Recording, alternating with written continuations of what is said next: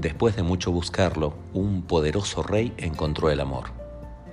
Su esposa reunía todas las condiciones que él podía desear. Era hermosa, alegre y entusiasta.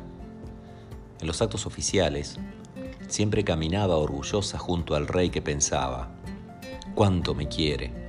Sabe que el protocolo indica que debe ir por detrás de mí, que mis súbditos pueden acabar en prisión si no lo hacen.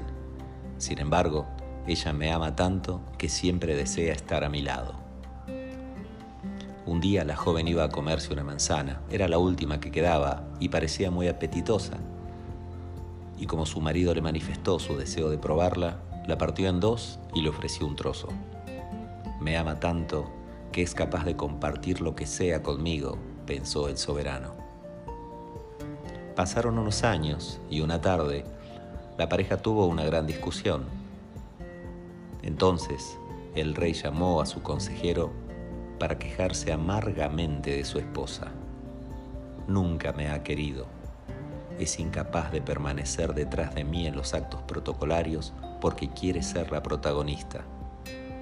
Recuerdo un día que llegué hambriento y solo quedaba una manzana que fue incapaz de darme, decía el monarca ofuscado por su estado de ánimo.